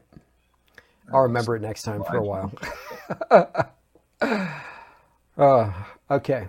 Yeah, after dealing with other areas of scriptures for so long, I have to actually look some things up. But so Elijah will be one of the two witnesses per this, being sent before the great and dreadful day of the Lord. And many people misunderstand the day of the Lord to be the tribulation week or the great tribulation, right? A lot of people will talk about the Great Tribulation as being the day of the Lord or the day of his wrath or that kind of thing, which it is not. It was return. yeah, it's the day of his return, but they all, some people will say that. Others will actually say uh, that when it says before the coming of the great and dreadful day of the Lord, it's talking about before the Great Tribulation, and they will, in that way, construe this to be talking about the day of the Lord being the Great Tribulation, or that kind of thing, or the tribulation week itself if they're pre-trib right? And that's actually taught in pre tribulational writings. So that's not correct. The day of the Lord is actually the Sabbath millennium. It's the millennial kingdom itself. It's the Sabbath day or the seventh day of the week of history. That's what it really is. And it's called various variously the day of Christ, the day of Jesus Christ, the day of the Lord, the day of the Lord Jesus, the day of the Lord Jesus Christ. You find it called all of those things between the Old and the New Testaments. They're all the same day. They're all the millennial kingdom. And so before the millennial kingdom begins, the Lord will send Elijah the prophet. Now, people look at the Mount of Transfiguration in the Gospel of John. I think it's John 9. John 9 or 10, let's see here. Mm, maybe it's 10.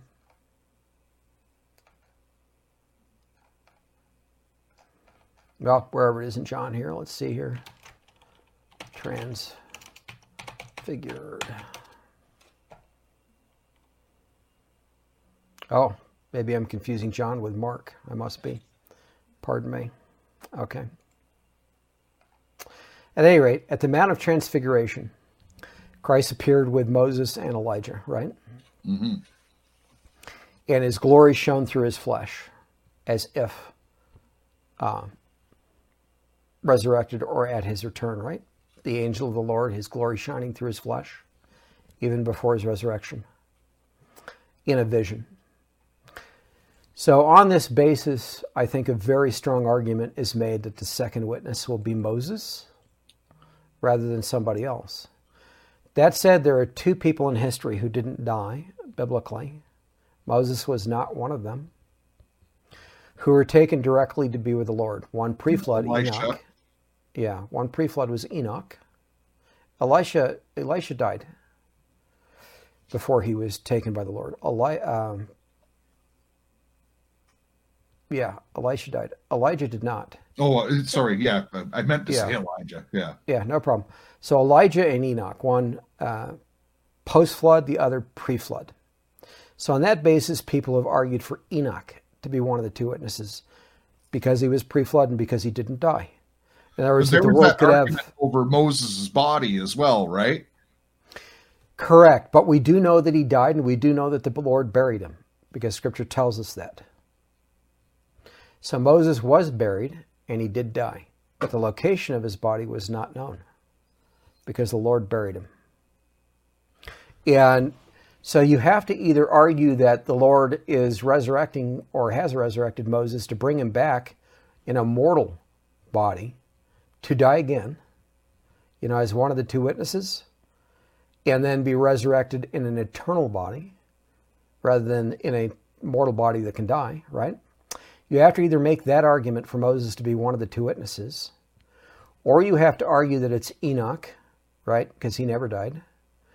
Or you have to then, as the third option, argue that it's going to be someone alive in this generation whom the Lord has not disclosed who may come in the spirit of Moses or Enoch in the same sense that John the Baptizer came in the spirit of Elijah, you right. know, when Christ came the first time. I think you can make reasonable arguments for all three cases. And for that reason, I don't take a, a hard position on who the second witness is. but we'll know them when we see them. we will. Yes, correct. And, and, I guess just the other one, um, the false prophet, is that person identifiable as the Antichrist King Charles is? So let's talk about the name calculation, which we haven't done before I answer that question. All right. Oh, yeah, uh, yeah. We never even got to that. We did not. So we talked about some of the imagery, which we haven't gone into in a huge amount of detail. But what we pointed out, coming back to this imagery, is that Charles has the imagery of the beast with feet like a bear, body like a leopard, mouth like a lion. He has the little horn of the eyes of a man of Daniel 7 in both chapters. You know, between Revelation, let's say 11 to 13, three chapters of Revelation, between those three chapters, uh, you know, with the first two, 11 and 12 being the context for 13. And then in Daniel chapter 7 in the Old Testament. And then again later, actually, in the New Testament as well, between Revelation 17 and 18. We learn that this beast, this corporate beast, rules for three and a half years throughout the period of the Great Tribulation, right? And so we've seen Charles is the little horn of the eyes of a man. He is the beast with feet like a bear, body like a, lep- body like a leopard, mouth like a lion. And I mentioned that the graven versions of his coats of arms, which were on the Eagle Gate over it and over the Queen's Gate at his investiture in July 1969, those look like huge cast iron versions of the devices on this thing that you're looking at on the screen. They were made of plaster and painted to look like cast iron, and they were large and put over those gates and around those gates for purposes of Charles' investiture. But there were two versions of this Dexter beast, you know, besides the unicorn, on those. And on both of them, for the Dexter beast, it actually had bear's claws. Actually had bear's feet and claws mm. on those. And the claws are, you know, long and skinny like you see on a bear on both of those versions, and I show those in the book in the second edition. I didn't have good versions of those to show good photo photographs to show for the first edition, but I I do have them now, and they're in the second edition. So the point is, they actually made it bear's claws for whatever reason at his investiture in the graven versions. And this version that you're seeing on the screen, the official version here, was first shown to the world at the same investor at the same time and was on the brochures the order of service that was handed to those who attended the investor both in the castle and some outside of it, you know, standing around it. And it was also on plates and saucers, you know, cup, cups and saucers, plates sold at the investiture as memorabilia, the original ones. So you can see Charles' heraldic achievement, his coat of arms, on all those things.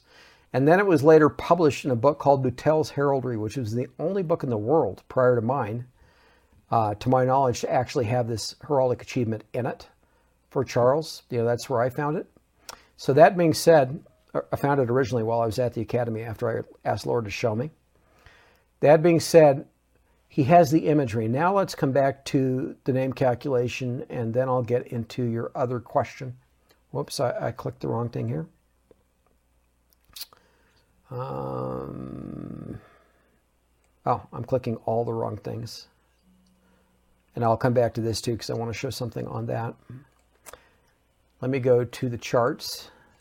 So this is the a page from the first edition of the Antichrist and Cup of Tea. And on it, we see the Greek system and the values assigned right here. So this is the Greek language right here.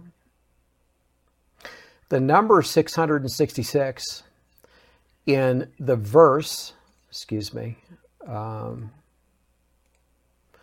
of Revelation chapter 13, so Revelation 13, 18. Um,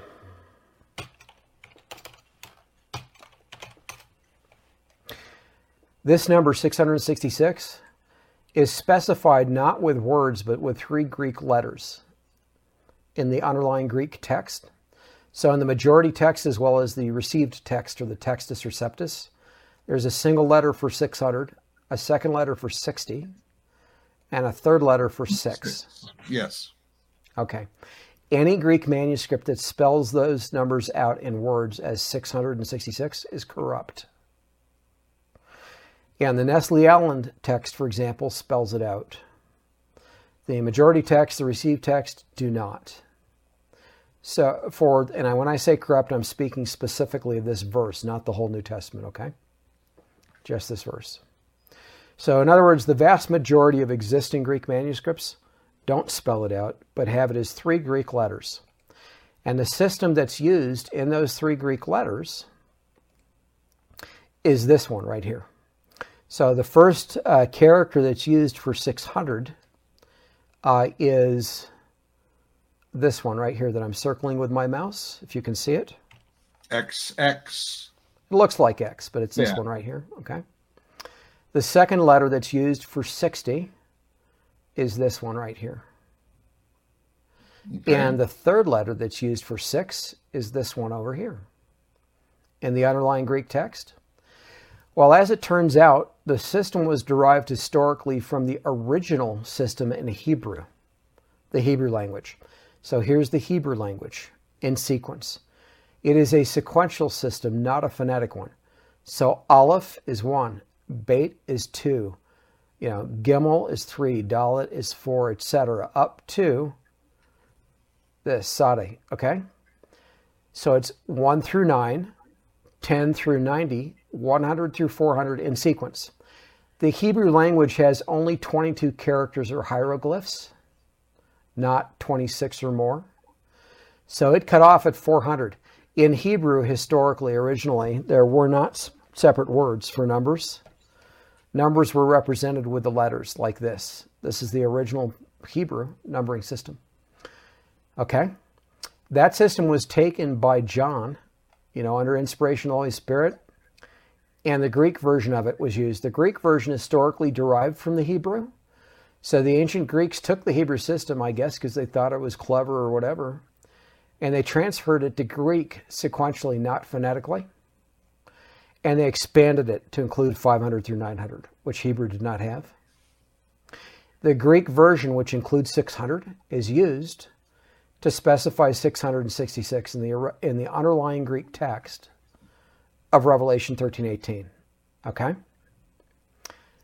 Again, the the import there are three important things I'll point out here. One is, as I noted, it's sequential, not phonetically, not phonetic, right? Second is you cannot use Greek to do the calculation. That's surprising, isn't it?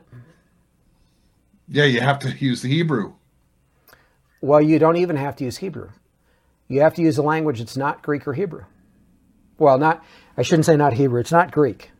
There are a few languages, very few, like Greek, where the case of the characters you use, even if you've assigned the numbers sequentially, like what was done to Greek, where if you use mixed case, the values are different. So, for example, in English, if you do prince, P R I N C E, and you calculate the value, if you do capital P, lowercase r, or lowercase p, capital R, it doesn't make any difference. The value calculates the same, right? Right. Because a lowercase a has the same value as an uppercase a. In Hebrew, there aren't there's no mixed case in Hebrew, so Aleph is Aleph, right?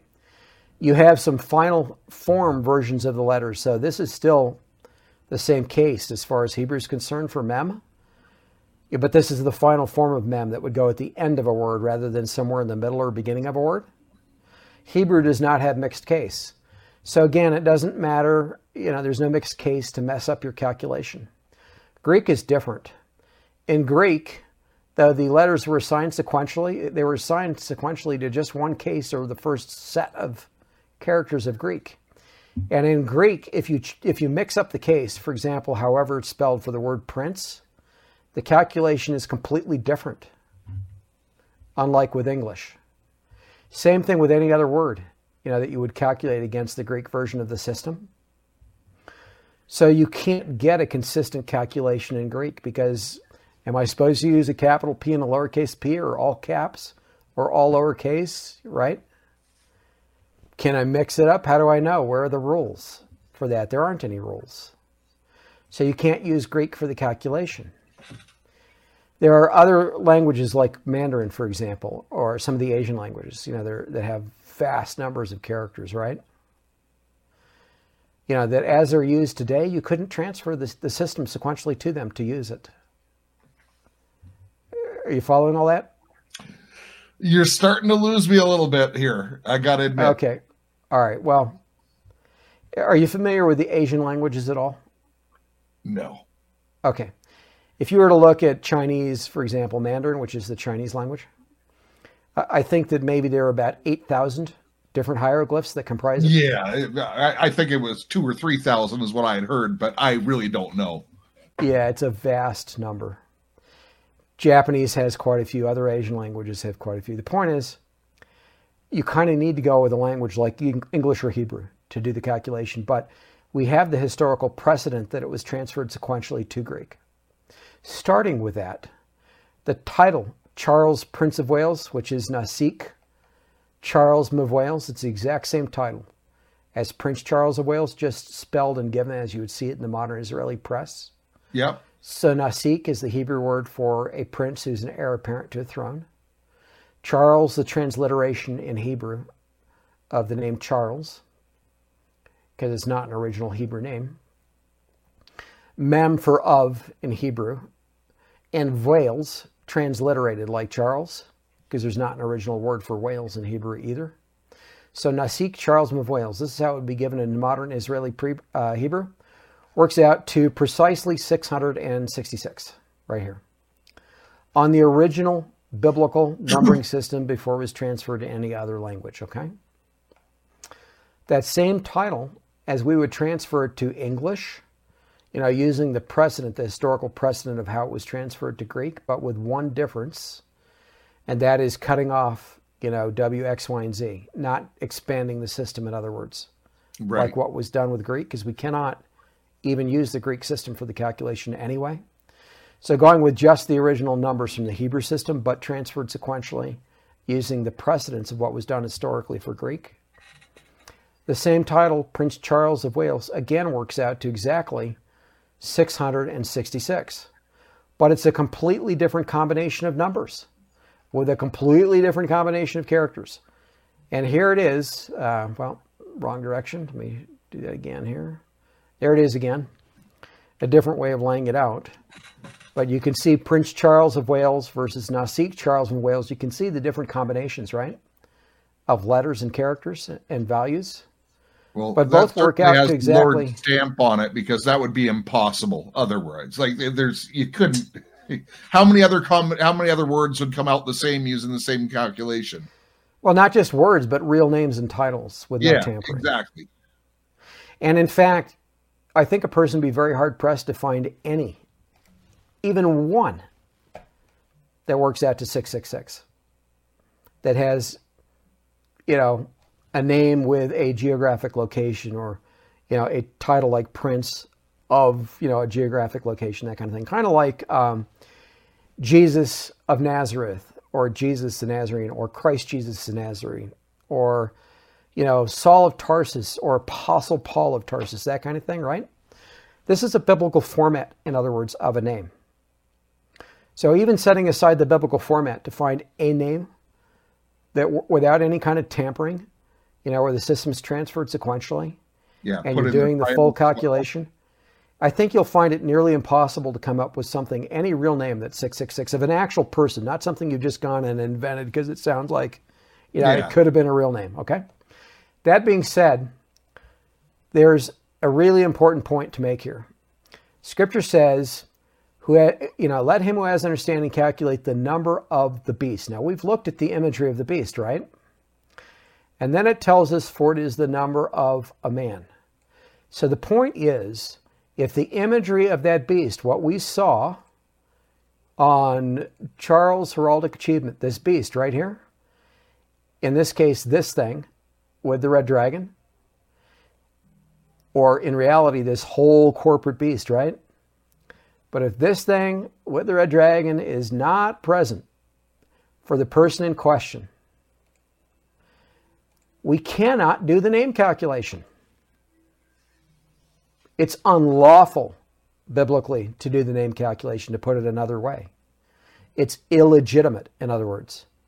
The authorization to do the name calculation in the first place is that this imagery of this first beast has to be present.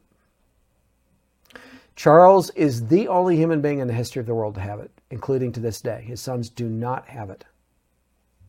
And again, folks, if you're tuning in now, anyone who tries to tell you that this thing here is a red dragon does not know what they're talking about. This is the red lion of Scotland. Yeah, you can see it's a lion when you zoom in like that. Yeah. Okay. It's officially the red lion of Scotland. The only red dragon is this one, and this thing is not on the coat of arms or heraldic achievement of William or Harry and never will be. And I pointed out earlier, Jeff, that there are laws that pertain to heraldry, you know, in an earlier segment, we'll say, of our interview, you know, where they can't just make it up as they go. They have to follow a very precise set of rules that are international rules. The College of Heraldry that produced this.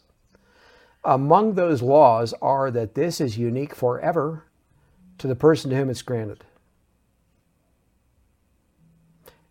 No one else can ever have this same coat of arms in all eternity, according to the laws. Okay.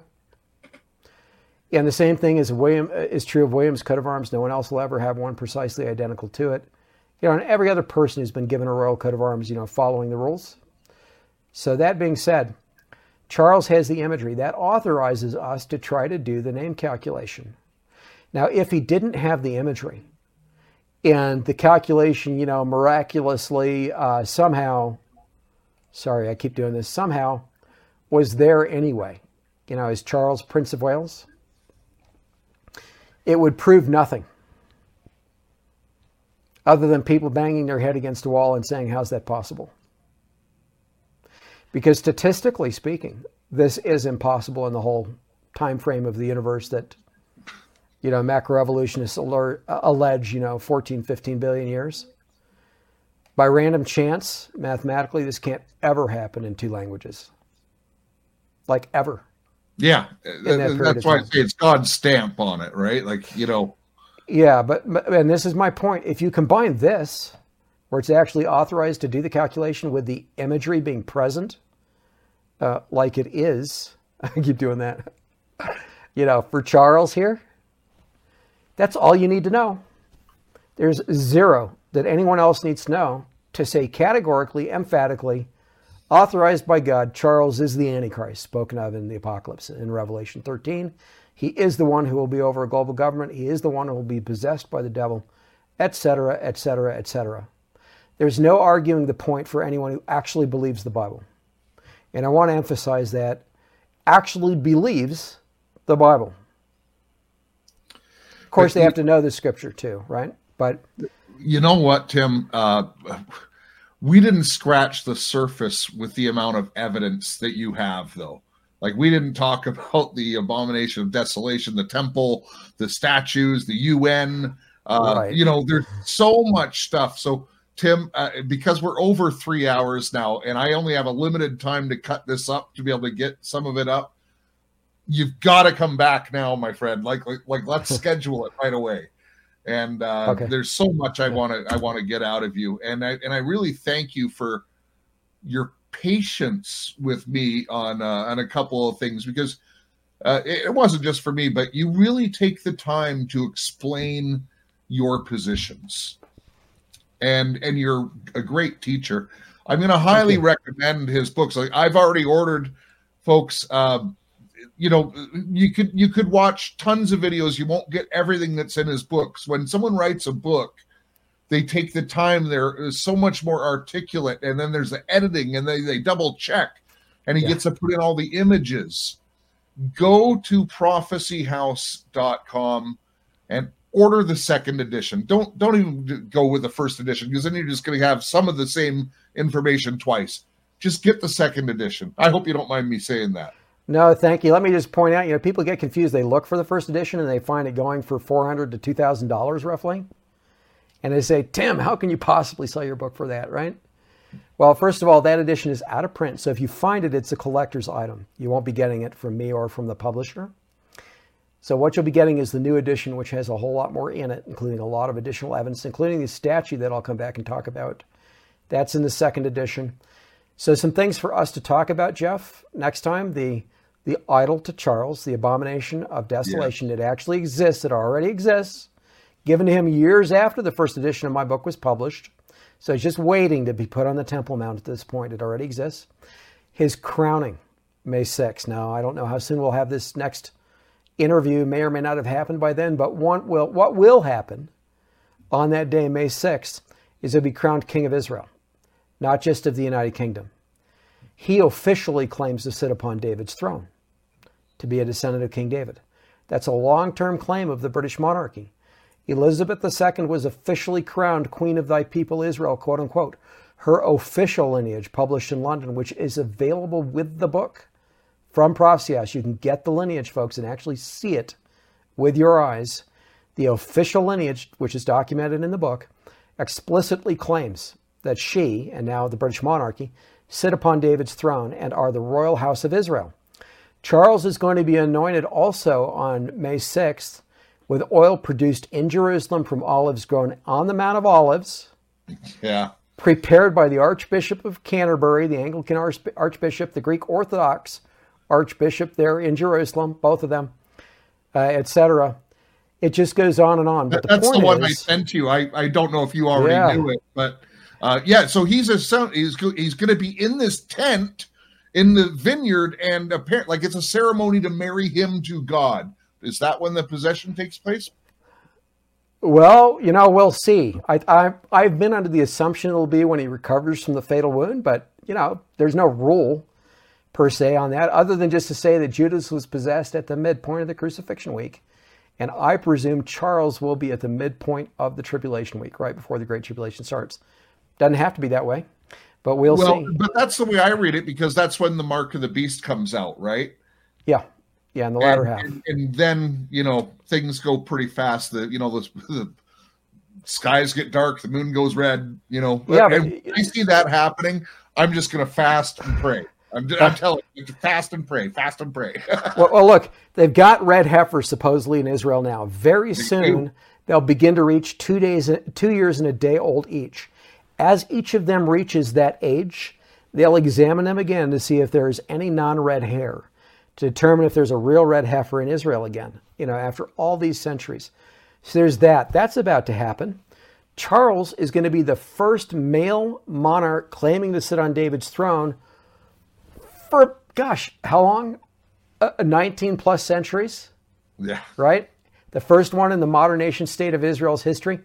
What happens next? They'll go into high gear in Israel to begin to prepare to build a new holy place, to restart the sacrifice, etc. That's all going to go into high gear after they've May 6th this pretty year. much built. They just haven't put it together yet, but they've got all the artifacts, everything.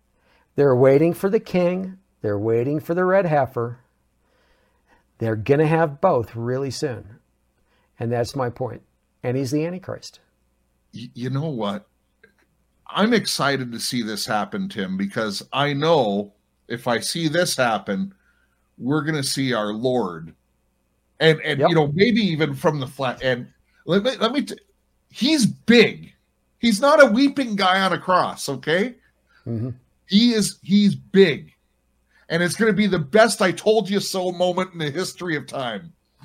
It will. And of course, when we're resurrected and we see him, right, and all the suffering is past, we, many of us, you know, will get to look back in retrospect and say all the things we observed firsthand of the fulfillment of prophecy. Yeah. So it'd be a big deal. Tim, listen, God bless you. Thank you for being here with us. Uh, go to prophecyhouse.com. Yep. Uh, Tim on YouTube is author Tim Cohen as well. And uh, in the meantime, remember love your God, love your family, love your neighbor as yourself, and make a difference in your community. Amen. Right on, right on, right on. Live right Live right. In the real world. Right on radio. Right on radio. That's great.